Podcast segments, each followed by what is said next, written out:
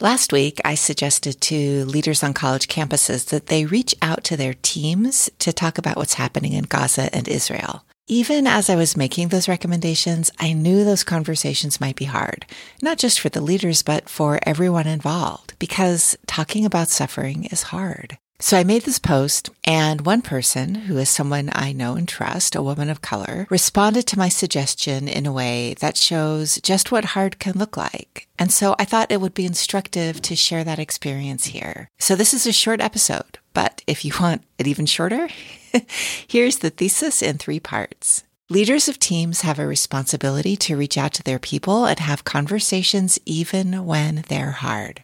Those same leaders are likely to make mistakes in the process. And when they do, they'll benefit if they shut up and listen, genuinely learn, and do better next time. So part one, reach out and do hard things. Part two, screw up in the process. Part three, shut up and get better. That's it. That's the episode. Okay, not really. There's more, but that's the nutshell. Okay, here we go. Last week, I published a newsletter on LinkedIn called War is Raging. Do I Need to Say Anything? The purpose of that edition of the newsletter was, and still is, to encourage people who lead teams to reach out and connect with their people during this crisis in Gaza and Israel, regardless of the position their institutions are or aren't taking. I'm not going to read the newsletter here, but I'll link to it in the show notes so you can easily find it. One of the comments is from a woman I admire and she wrote simply Hamas Israel war with two question marks. I had used that phrase, Hamas Israel war, and she was calling me out. I replied in the comments and asked her to tell me more. I told her I'd struggled to find the right words and asked her what language she was using. She chose not to respond. I messaged her personally. She chose not to respond. Now, I didn't take offense at any of this. I could tell I'd probably hurt her or angered her or something, and I wanted to reach out, and I was curious to know what she was feeling. And I also had to recognize she has the right not to respond to me. She did not owe me an answer.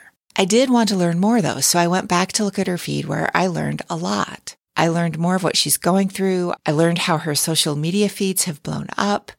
I learned what she thinks. I learned what she's experiencing. And so I began to see a little bit more. I don't think for one minute I have the full picture, but I was able to see a little bit more of what was behind her response.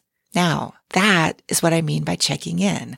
I am not holding myself up as a paragon by any stretch, but my experience may be something like what you'll experience when you choose to check in with people. So here's my experience in a nutshell.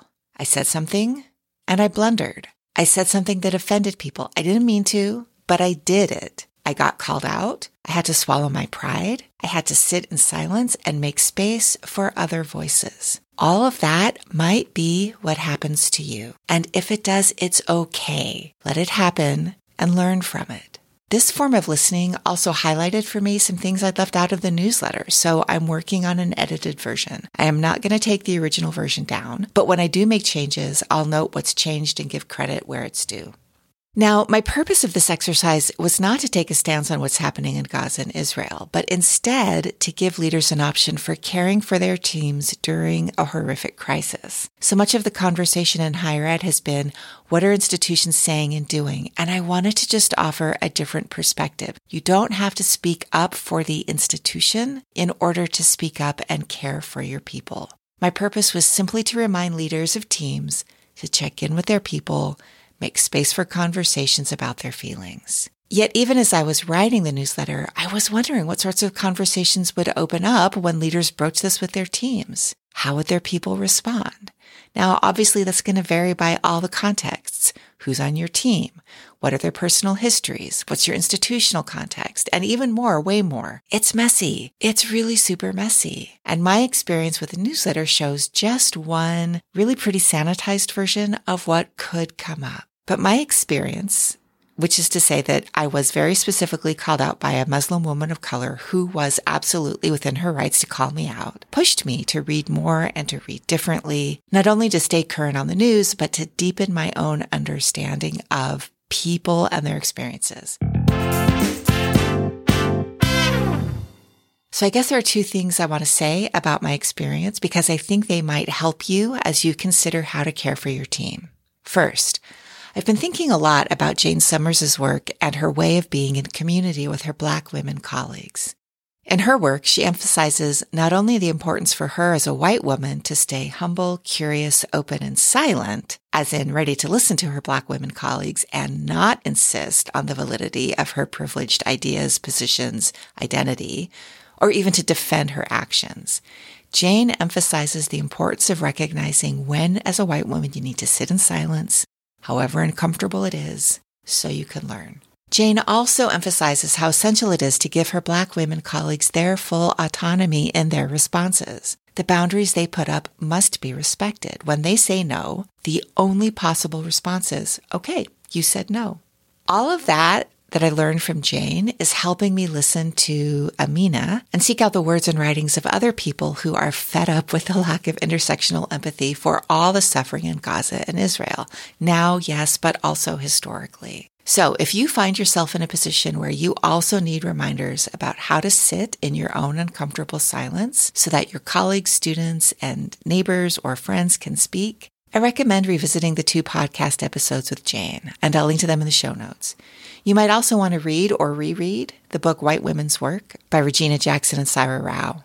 And I'll drop links to those and some other resources in the show notes. My own experience right now is much like what Jane describes going through herself. I find myself having internal responses like, wait, wait, I want to explain myself. I want to defend myself. I want to insist I wasn't trying to hurt anybody. Jane talks about all that, about the ways we want to step in and say, but, but, not me, not me. Having Jane's voice in my head helps me recognize what I was doing and keep all that internal monologue inside and silent and not subject my friends and colleagues to it. Jane also talks about what a struggle it is for white women to just shut up at times like this. The struggle is real and the struggle is worthwhile. And it's the struggle, that's the work. Which seems weird to say as I'm literally talking. Obviously, I'm not shutting up about it at this exact moment, but I want to be clear. I'm sharing this now on the podcast, not for the sake of reinforcing my original position, but simply to remind you, if you're a white woman listening, that this will be hard. You're going to make mistakes and fear of those mistakes should not prevent you from trying. And learning from those mistakes absolutely must be part of your path to getting better. That's how this works. The second thing I want to say is this. I really want you to talk to your teams, even if you don't know what to say, and even if you're worried that you don't have the right words. When Amina first responded to me, I told my family what she said and asked them how they would have described what's happening, as in, what phrase would they have used to describe what's happening in Gaza and Israel? I asked because I'm really curious. I sometimes also feel at a loss for words. I really don't totally know how to describe what's happening. Shannon and Max both launched into attacks on the major news outlets and how they're bungling headlines. And of course, there's nothing new there. I asked for examples of what they would say, and Shannon worked his way through a very long sentence that included acknowledging that somehow in supporting Israel, the U.S. can be understood as saying it supports apartheid. Max said things more succinctly. She said, It's not war if one side has the ability to cut off power, water, and food to the other side. That's oppression. So there's some language. There's other language in addition to apartheid and oppression genocide, war crimes, open air prison. That's all really charged. And because it's charged, it can be hard to use. My focus in the newsletter, though, was very basic to suggest to leaders of teams on college campuses that you recognize human suffering and pain is happening and you make space to acknowledge and deal with it so your team feels like it's safe to talk. And in this situation, you might not be able to do that without using charged language. Now, I'm guessing you're like me, that you care deeply about human suffering and you want to make space to bring it out into the open. You might also feel, as I do, that it's really hard to fathom the horrors people are experiencing. But it's not hard to have empathy. And that's where I want you to start. Have empathy for the human suffering that is happening.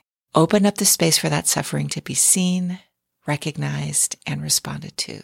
This situation is complicated, intense, highly charged, and deeply intersectional. And therefore, it gives you an opportunity to practice showing empathy for the full range of emotions and experiences that your colleagues might be having, which includes recognizing suffering in all forms. I want to share something that I've seen posted all over in a number of places, and I'm kind of summarizing here, but this is a little bit that gets to the important intersectionality and open heartedness that it's possible to maintain. Here's what I've read and what I want you to take in. It's possible to support Palestinian human rights without being anti Semitic. It's possible to mourn the loss of Jewish life without resorting to Islamophobia. It's also possible to talk about Middle Eastern regional war and conflict and freedom without being anti Black. It's possible to talk about all these things without hating people, without racism and xenophobia. So, regardless of the position your institution is taking, your job as a leader is to have empathy. Have empathy for those who are suffering, have empathy for your campus colleagues who are confused, fearful, anxious, distressed, or worse. Check on them, connect with them, make space for their responses. The best you can do is to go in prepared. Say the things out loud, even if it's hard.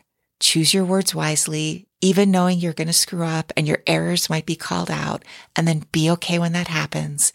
Sit with what you learn. I'm going to close with a quote from Amina and I'll put, I'll link this in the show notes so you can see the original source. Silence is wisdom if you aren't sure whether your words will impact harm. But if you're staying silent from fear of consequences, chances are you're hurting yourself. This is part of a longer, ongoing conversation. I will see you next time.